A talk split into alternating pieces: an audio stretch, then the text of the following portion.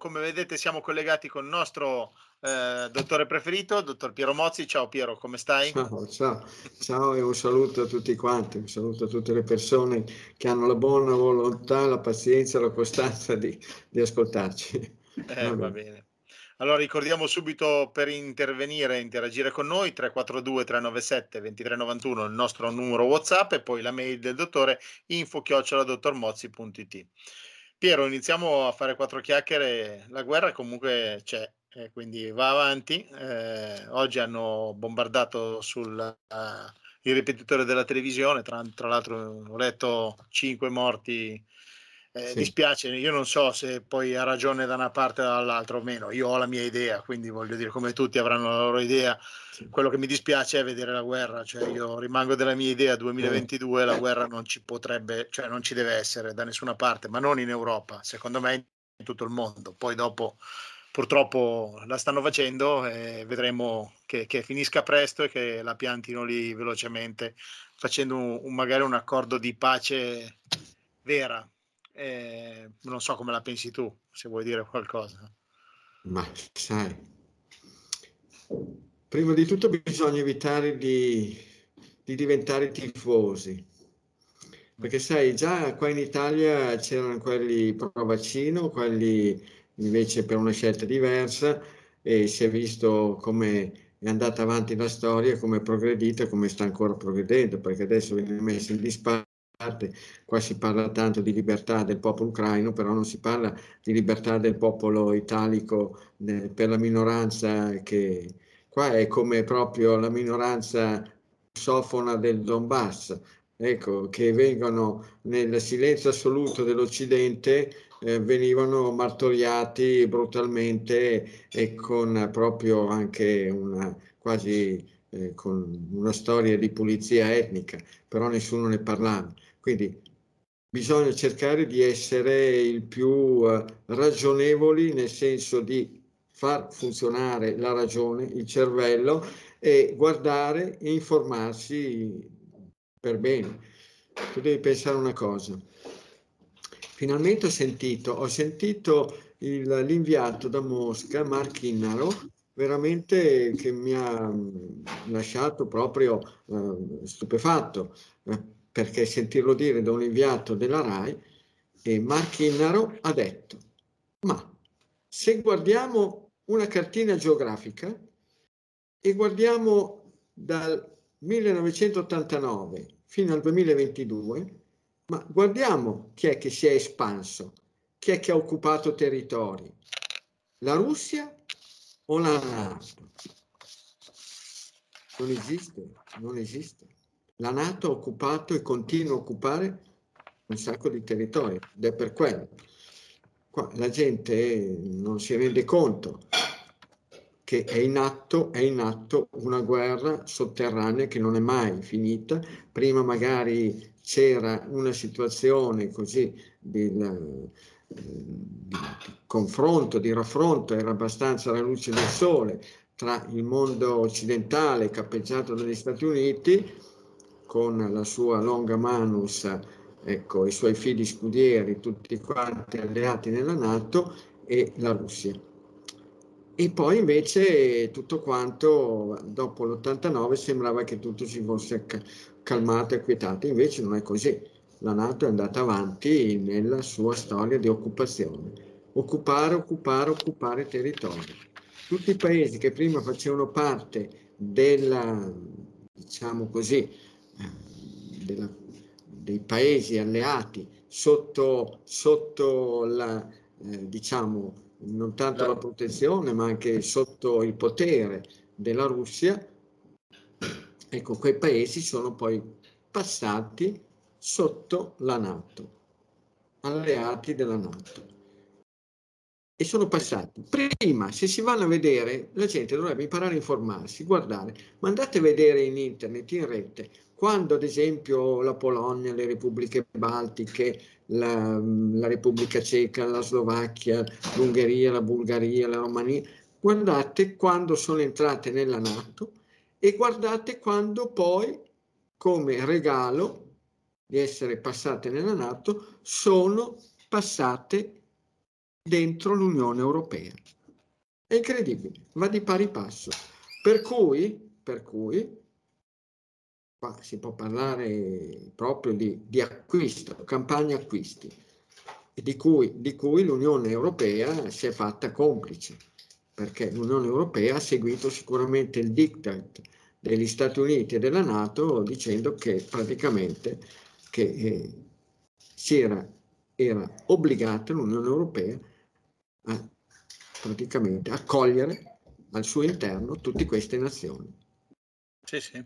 E quindi adesso, ora come ora, la Russia si trova, perché poi sa, non è così una cosa tipo entriamo nella Nato perché così facciamo dei tornei di briscola, di brigio o di scopone, vi dicendo no, entriamo nella Nato perché sul nostro territorio poi vengono piazzate determinate armi, vengono piazzate armi tra cui armi nucleari e vorrei vedere, ecco, avere, avere ecco, se, se appunto se gli Stati Uniti si trovassero già era successo negli anni 60, no? che Cuba aveva fatto accordi con, con, Mosca e Mosca aveva piazzato delle armi nucleari sulla, a Cuba e gli americani non erano contenti, eppure Cuba era, era, un paese autonomo, neutrale, a parte il fatto che Cuba si trova ancora occupata, una parte, la base di Guantanamo, ed è, è occupata dagli americani. Come mai? Cosa ci fa?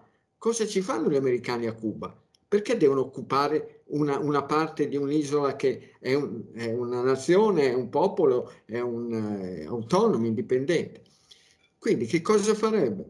Del resto, cosa farebbero se i paesi dell'America, diciamo, centrale, tipo Honduras, Nicaragua, Costa Rica, Costa Rica, El Salvador, Guatemala, se facessero accordi militari, militari con la Russia?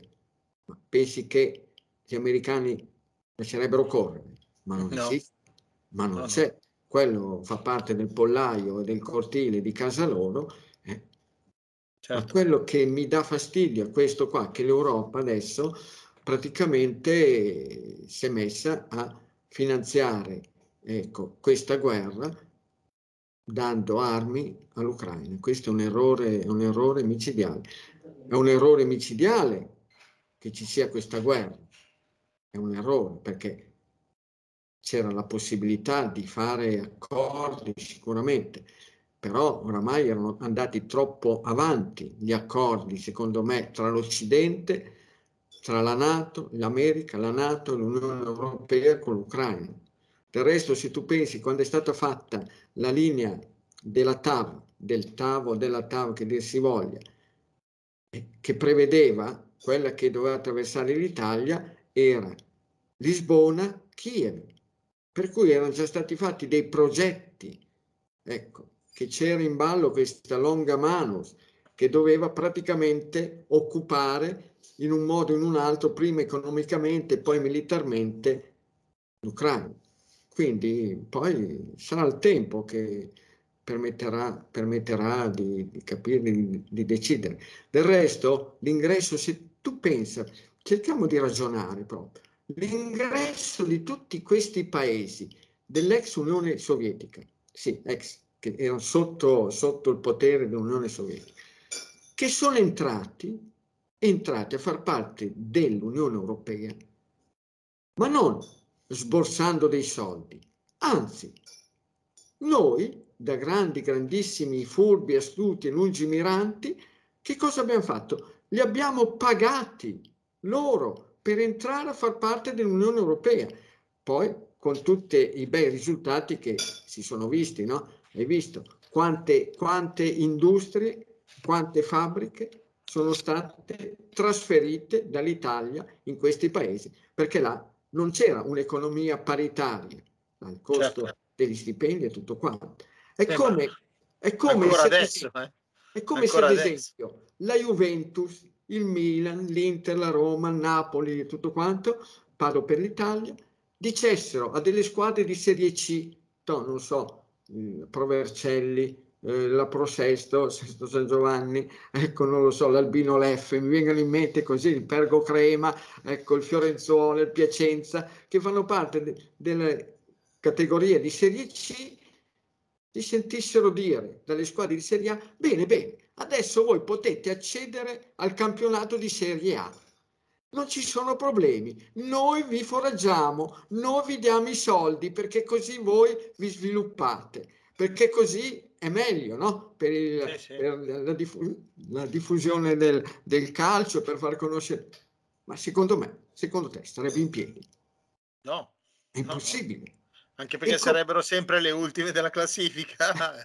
No, no, no, ma no, no, no, non sarebbero le ultime, perché poi se quelli lì avessero, quelle squadre avessero la possibilità di prendere, di prendere i calciatori, i calciatori di queste eh, prime squadre del campionato italiano, prenderli e portarli a giocare nella loro squadra. Sì, ma hai detto bene, se avessero la possibilità sì. di arrivare a prendere quei giocatori lì, sì. ma la possibilità magari non arriverà mai. Ma no, ma nel senso che quello che è successo invece con le industrie, con le fabbriche, ad esempio in Italia, che si sono trasferite, trasferite in 448 in, in questi paesi.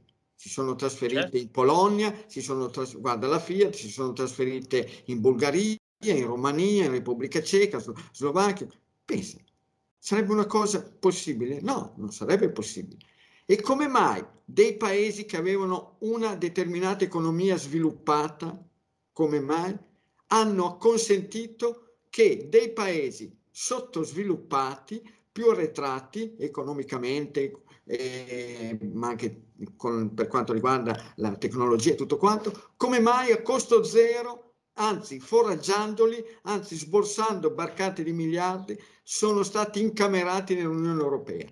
Qua c'era un progetto ben chiaro che faceva parte anche di un progetto di conquista, conquista che adesso a noi sembra strano, di conquista non solo economica ma conquista territoriale, conquista certo. militare, perché va di pari passo quello che faceva la Nato e quello che ha fatto l'Unione Europea. Per cui adesso la gente dovrebbe imparare un po' a ragionare, a capire, a informarsi, andare a studiare bene le cose fermo restando che non si devono risolvere le cose in questo modo. Però io vorrei concludere in questo modo qua. Ma voi avete mai visto una sanzione nei confronti degli Stati Uniti per le guerre criminali che ha portato avanti? Le guerre che la Nato ha portato avanti? Adesso si parla di queste persone, di qualche centinaia di persone che sono decedute, ma per le decine e decine di migliaia di persone che sono state distrutte, devastate, bombardate in, in, in Afghanistan, in Iraq, la guerra in Iraq, che è stata portata avanti dagli Stati Uniti e poi anche dalla Nato con delle prove false, false, falsissime. No? Le famose armi di distruzione di massa di Saddam che nessuno ha mai visto, mai trovato, non sono mai esistite. Ma perché non è stata sanzionata l'America e i paesi che hanno dato l'adesione, i paesi della Nato e anche quelli extra Nato che hanno, che hanno dato l'adesione, l'adesione alla, a questo progetto criminale? E perché non vengono date sanzioni, ad esempio, a Israele? Guarda che cosa sta facendo da anni, da decenni Israele. Guarda che sta annettendosi altro che quello che sta facendo, cercando di fare la Russia. Israele lo fa, sotto gli occhi di tutti, ma nessuno gli può dire niente. Chi è che sanziona Israele? Chi è che gli dà un embargo? Chi è che gli blocca tutte quante le banche? Ma chi? Chi lo fa? E per tutti i bombardamenti, qua si parla di qualche bambino che è deceduto, ma quando hanno, hanno bombardato, distrutto, addirittura il Libano anche, Gaza, Israele che continua ad annettersi dei territori che non sono suoi, ma che sono del popolo palestinese e nessuno gli può dire niente, ma nessuno lo sanziona. È incredibile. Ha occupato dei, te- dei territori, le alture del Golan, che sono della Siria, le ha occupate Israele e non le restituisce. Quindi per quale motivo ci sono questi due pesi e due misure? È quello che io non capisco. Per cui ci vuole coerenza è giusto allora quindi prendere queste decisioni verso la Russia, ma prima ancora c'era da prendere le decisioni contro l'America, contro i paesi della Nato che hanno dato l'appoggio all'occupazione dell'Afghanistan, ai bombardamenti in Afghanistan che hanno fatto dei macelli. Sai, tra l'altro hanno sperimentato quella famosa bomba, la madre di tutte le bombe, quelle che nel raggio di 500 metri, ecco, devastava, distruggeva tutto quanto. Sì. Ma nessuno li ha. E lo stesso per Israele. Niente, di questo non se ne parla. Questi sono paesi benemeriti, paesi occidentali, no? paesi democratici, paesi che esportano la democrazia con le bombe. Guarda che cosa hanno fatto, ad esempio, con la Libia. Che cosa ha fatto l'America con la Somalia? Bush senior, la famosa campagna Restore Hope, no? Ridare speranza. A chi? 1990, fine anni 80-90, inizio. Com'è finita? Che speranza ha la Somalia? Non ha ancora Basta, è stato disintegrato, è in mano delle bande. E lo stesso la Libia. E perché non vengono sanzionate, sanzionati questi governi, queste nazioni, questi stati? E lo si fa solamente adesso con la Russia? No, non è pensabile. Non è pensabile. Coerenza ci vuole, se no non si va da nessuna parte. Però chi è che, fa, chi è che dà le sanzioni?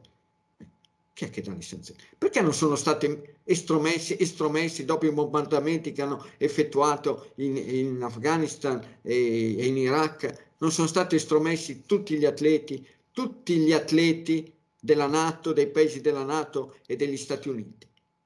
Per quale motivo? Sì, sì.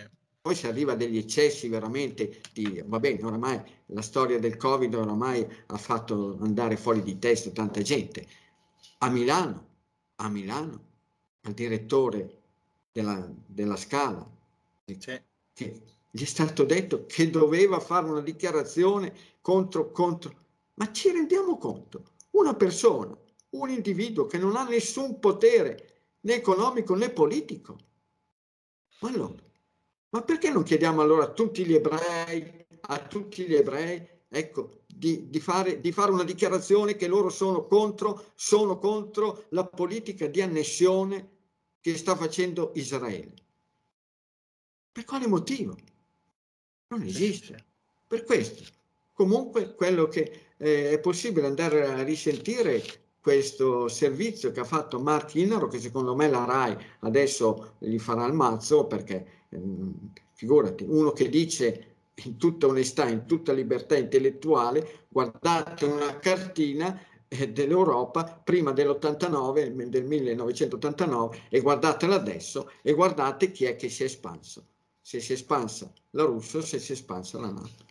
Te dico, allora te lo dico io quali sono i paesi. Polonia, Repubblica Ceca, Ungheria, Lettonia, Lituania, Estonia, Romania, Bulgaria, Slovacchia, Albania, Croazia, Montenegro e Macedonia. Questi sono gli stati che si sono o annessi alla Nato o comunque in influenza Nato che prima erano influenza russa. E c'è solo l'Ucraina che è fuori da questo giro no, qua. è fuori la Serbia. È fuori la sì, Serbia. Sì. È fuori la Serbia. E sai bene no, la storia della Serbia che è stata bombardata, brutalmente sì, bombardata perché la Serbia voleva fare quello che sta facendo l'Ucraina, non voleva cedere il Kosovo come, come l'Ucraina non vuole cedere la Crimea e il Donbass. Mhm. Non li, vuole, non li vuole cedere, non li voleva cedere. E l'Occidente, che voleva a tutti i costi colpire la Serbia perché voleva colpire la Russia, perché la Serbia è grande alleata da sempre della Russia. E com'è finita? Che dal suolo italiano partivano gli aerei per andare a bombardare per andare a bombardare i ponti, i ponti della Serbia, la città di Belgrado e tutto quanto che hanno fatto dei macelli incredibili. Ma nessuno ha detto niente. Quindi è un, qualcosa, è un qualcosa di veramente di mancanza di coerenza, mancanza di onestà intellettuale e mancanza di verità. Per cui, eh, cosa vuoi? Eh, la storia è così proprio la serie, il Kosovo. Ad esempio, sai quanto è grande il Kosovo? Il Kosovo è grande come l'Abruzzo, come l'Abruzzo. Per cui è stato creato in modo artificioso questo, questo Stato, piccolo, piccolissimo, di un milione e mezzo, un milione e sei, un milione e sette di abitanti, bene, all'interno, all'interno della, della, parte occidentale dell'Europa e un governo che sicuramente al suo, al suo interno ci sono persone, persone che hanno avuto a che fare o che hanno a che fare con traffici di armi, traffici di droga, traffici di monete, di cose del genere, non monete antiche, traffici di, di ecco, economici di questi, di questi livelli. Ed è incredibile. E il Donbass, sai quanto è grande il Donbass? Ecco, questa parte orientale dell'Ucraina che confina di, eh, praticamente di etnia russa, russofoni, ecco, anche, ma anche l'Ucraina, perché l'Ucraina è la prima parte del, di quel territorio enorme in cui si era, si era, sviluppato il popolo russo, era partito il popolo russo proprio dall'Ucraina negli anni attorno al 1000 e il Donbass è grande come il Veneto, pensate, con circa 3 milioni di abitanti. L'Ucraina è grande il doppio dell'Italia, circa 600.000, 600.000 km quadrati, con 40, 44 milioni di abitanti. Bene, due certo. pesi, due misure. Bastonata la Serbia che non voleva che venisse ceduto, ceduto eh, il Kosovo perché si diceva che la Serbia faceva pulizia etnica e via dicendo, e adesso non si è permesso, non si è consentito alla Russia di difendere le popolazioni russofone del Donbass in cui veniva effettuata pulizia etnica. Certo. Vabbè, la sostanza, la sostanza, è che poi nel 2019 i numeri erano che la Russia comunque produce il 41% di gas, il 41% di combustibile fossile e il 27% di petrolio greggio e noi eh, ne usiamo il 43%, cioè nel senso l'Italia, l'Italia importa il 43% di queste sì. fonti energetiche. Quindi trovare un po' di modo per trovare in modo diplomatico una soluzione, però io ho letto su Affari Italiani che è andato il ministro Di Maio da Lavarov a cercare la via diplomatica e gli ha regalato il suo libro per insegnargli a fare politica e anche l'ha mandato via. Cioè, alla fine della fiera, queste cose qua ci devono anche un po' pensare un attimino. Cioè, con tutto il bene che voglio al ministro, ma che faccia il ministro, non che porti il libro eh, in regalo a Lavaro. Cioè, quindi, poi all'estero parliamo sempre di estero e parliamo neanche di speranza, perché poi alla fine della fiera sul giornale Spectator inglese eh, demolisce l'obbligo di vaccino e Green Pass all'italiana. Sempre su affariitaliano.it trovate tutto. Non è che New York Times dice l'Italia non pubblica i dati delle dosi booster e dei recovery, quindi non danno un risultato vero di questo terzo booster. Poi c'è il giornalista Borgonovo che tu conosci, eh, che dice, sottolinea che nessuno indaga sui 5.000 morti con doppia e terza dose. E anche questa qui è una roba che sarebbe da guardare, no? Certo. Eh. Certamente, la verità, la verità che deve essere sempre messa davanti a tutto quanto. E a proposito di verità, pensa un po' te, per quale motivo non è stata bombardata l'Arabia, l'Arabia Saudita? Sono stati loro i responsabili del, dell'attentato delle Torri Gemelle. Non è stato l'Afghanistan, non è stato il governo afghano, sono stati, è stato finanziato, foraggiato dalla, dai sauditi. Basta. E come mai sono andati invece a prendersela con, con l'Afghanistan e non hanno occupato Riyadh e via dicendo?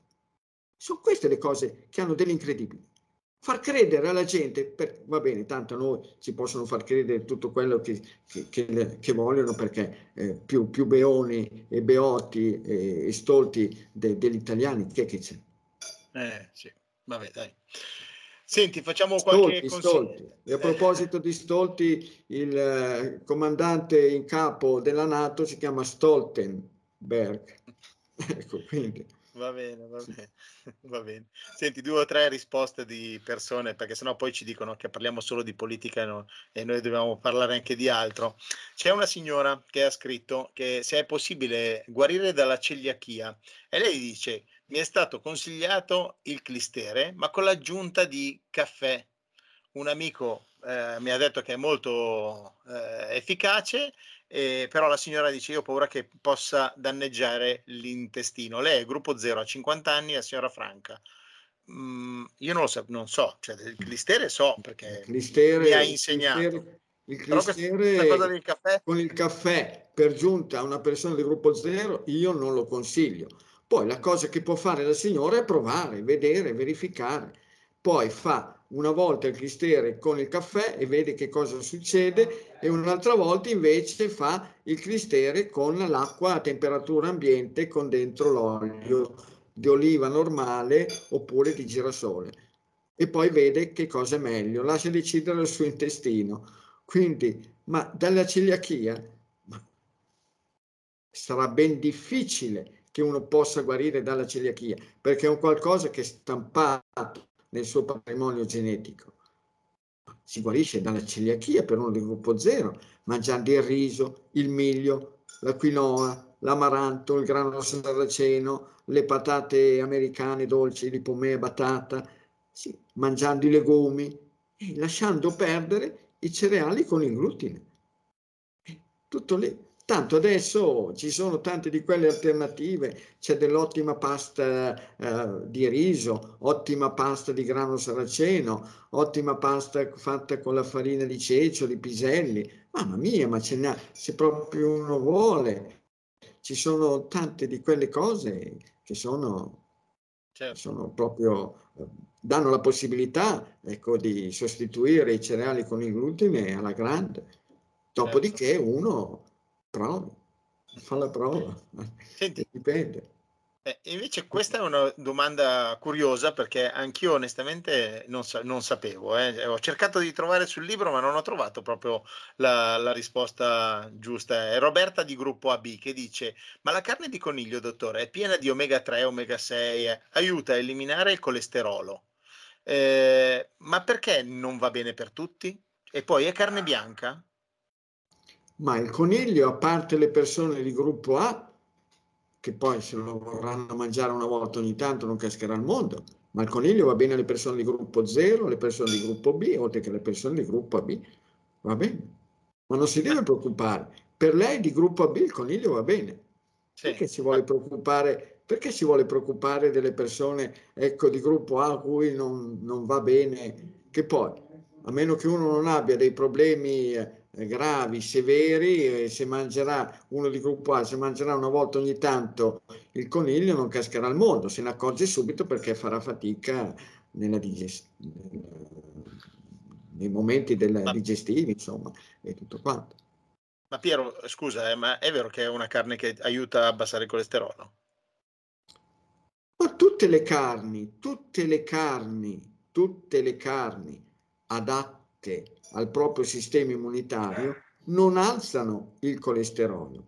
Che poi abbassare il colesterolo dipende, perché per quello che io so, che ho visto, di cui ho acquisito conoscenza ed esperienza, che però ricordatevi bene, Piero Mozzi non detiene nessuna verità assoluta, assolutissima, né a livello diciamo medico ma neanche a livello di diciamo così eh, di discussioni a livello sociale politico economico bellico. Bene ecco ricordatevi bene esprimo solamente dei giudizi nel modo più indipendente possibile senza fare senza vestire i panni del tifoso.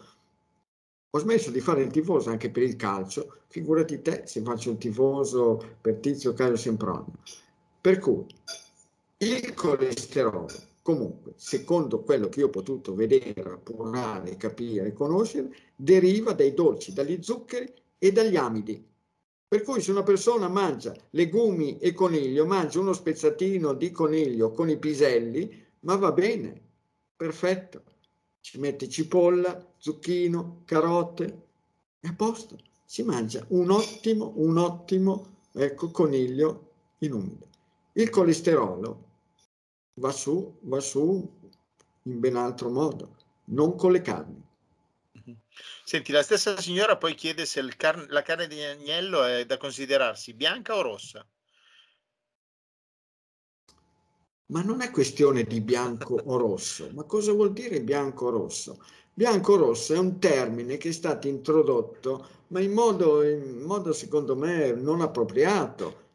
Bisogna parlare di carne, a parte che secondo me tutti i mammiferi potrebbero rientrare in quelli che volgarmente, in modo scorretto, in modo sbagliato, sono stati identificati come carni rosse, i mammiferi. Bene, invece i volatili i pennuti sono stati, sono da considerare, secondo me, col termine che non ritengo per niente corretto, di carni bianche. Che però, appunto, una persona di gruppo B, se prova a mangiare il pollo, poi si rende conto che è meglio mettersi invece e insistere a mangiare del coniglio invece che mangiare del pollo. Ok. Allora, ultima... se, il gruppo, se il gruppo B mangia, mangia del pesce se ha dei problemi di colesterolo va decisamente meglio ancora. Ok. Qui invece c'è eh, un'altra signora che ha 50 anni, un gruppo A, alta 1,62 m, pesa 53 kg, signora Katia. Seguo la dieta al 100% e sto benissimo. Unico mio problema è che mi sudano le mani, i piedi, l'inguine e la schiena. C'è qualche fitoterapico che posso assumere per eh, eliminare questo problema? Allora, la signora diciamo una cosa, intanto di guardare bene, quanti anni ha? Eh, c- eh, 50. 50, per cui potrebbe essere, potrebbe essere che in una situazione di climaterio, insomma, di quella stagione che eh, praticamente a un certo punto della vita riguarda le donne. Quando sta per terminare il ciclo mestruale, per cui arriva, si arriva nella stagione della menopausa, ecco la menopausa può essere e la premenopausa anche può essere contrassegnata proprio dalla, dal fatto che si presentino questi fenomeni così di sudorazione. Uh-huh. Sarebbe opportuno che la signora eh, guardasse bene, si scrivesse, facesse un diario e scrivesse quando le vengono queste sudorazioni. Ben ben difficilmente, ben difficilmente le vengono a digiuno, ma molto, ma molto più facilmente si presentano dopo i pasti.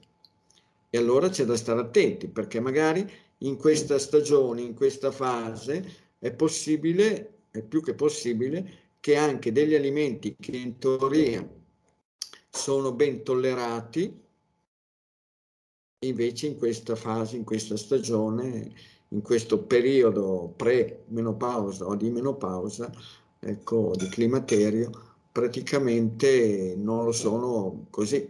Per cui ad esempio magari anche il riso, magari soprattutto quello bianco, il grano saraceno, potrebbero, potrebbero causare questi episodi, questi fenomeni.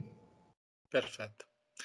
Senti Piero, io ti per ringrazio. Cui più, ah. più che cercare dei rimedi, è meglio cercare di capire come mai si presentano, quando si presentano e se c'è una relazione tra gli alimenti che introduce e quella, quei fenomeni. Eh, però se la signora dice che segue la dieta al 100%, certo, certo. ci crediamo tutti. Arriva, arriva una stagione in cui, in cui anche determinati alimenti eh, non sono proprio così ben tollerati, anche perché quando arriva la stagione della menopausa, tanto per dire, il riso può far alzare sicuramente la pressione, il colesterolo, creare problemi tiroidei, il riso, lo stesso il grano saraceno, per dire, tutti i cereali. Ma quindi utile fare il diario alimentare e cominciare a fare due o tre alimenti? Arrivano, cercare di capire se c'è una relazione, un nesso tra queste sudorazioni e gli alimenti che ha introdotto. Certo, va bene. Allora Piero, io ti ringrazio, è stato un piacere fare queste quattro chiacchiere, questa mezz'oretta del nostro martedì sera. Noi ci vediamo venerdì, venerdì sono Magliazze, giusto? Aspetta, aspetta, però volevo dire questo, poi magari sì, possiamo parlare prego, prego. in modo più approfondito venerdì ma eh, tu ti sei reso conto che l'Italia, che l'Italia è sull'olio di una guerra? Eh sì che mi sono reso Ma non conto. per l'Ucraina. L'Italia eh. è circondata. L'Italia, Paolo, è circondata dalla Francia, dalla Svizzera, dall'Austria, dalla Slovenia. La Svizzera, la Svizzera eh, ha dato l'appo- l'appoggio a- all'Ucraina? Eh? Sì, no, no, ma è circondata l'Italia da popoli liberi, è circondata. Ah sì, è vero. È, è circondata da questi popoli liberi che non, hanno, che non impongono nessuna legge fascista. Sì, sì. E qua l'Italia che si preoccupa, e gli italiani che si preoccupano in questo modo qua della Russia e dell'Ucraina, invece non ci rendiamo conto che siamo circondati, assediati da popoli liberi. Può essere sì, sì. pericoloso, eh? può essere pericoloso essere circondati, assediati da popoli liberi. Eh, lo so, lo so, va bene. Dai Piero, allora 342 397 2391 il nostro numero Whatsapp, l'info chiocciola dottormozzi.it per scrivere direttamente al dottore. Noi continuiamo anche con le nostre interviste, eh, testimonianze, domani ce n'è da registrare una, quindi ma okay. ce ne sono in calendario un bel po', quindi alla fine della fiera se volete dire la vostra chiamatemi, mandate un messaggio, vi contatto e facciamo la vostra testimonianza. Piero, io ti ringrazio ancora. Buona bene, serata. Sì. A posto. Un saluto a tutti quanti, un grande saluto, un abbraccio a te Paolo uh-huh. e poi vediamo. Ci vediamo venerdì. Venerdì che vediamo se siamo riusciti a finire il muretto a secco. Va bene. E se vengo con la mascherina, dai. Sì. Quella di, di, carnevale però, quella da Zorro. Per forza, perché poi gente poi comincia... Eh, domani, domani è carnevale, poi le ceneri e poi addio comincia la quaresima. Eh? Va bene, va bene. Quindi, basta. Va bene. Quindi a Mogliazze si viene con la mascherina venerdì, ok? Con la vera mascherina. Sì, quella da Zorro. Sì. Va bene, ciao, grazie. Ciao, ciao. ciao. Un saluto ciao. a tutti quanti.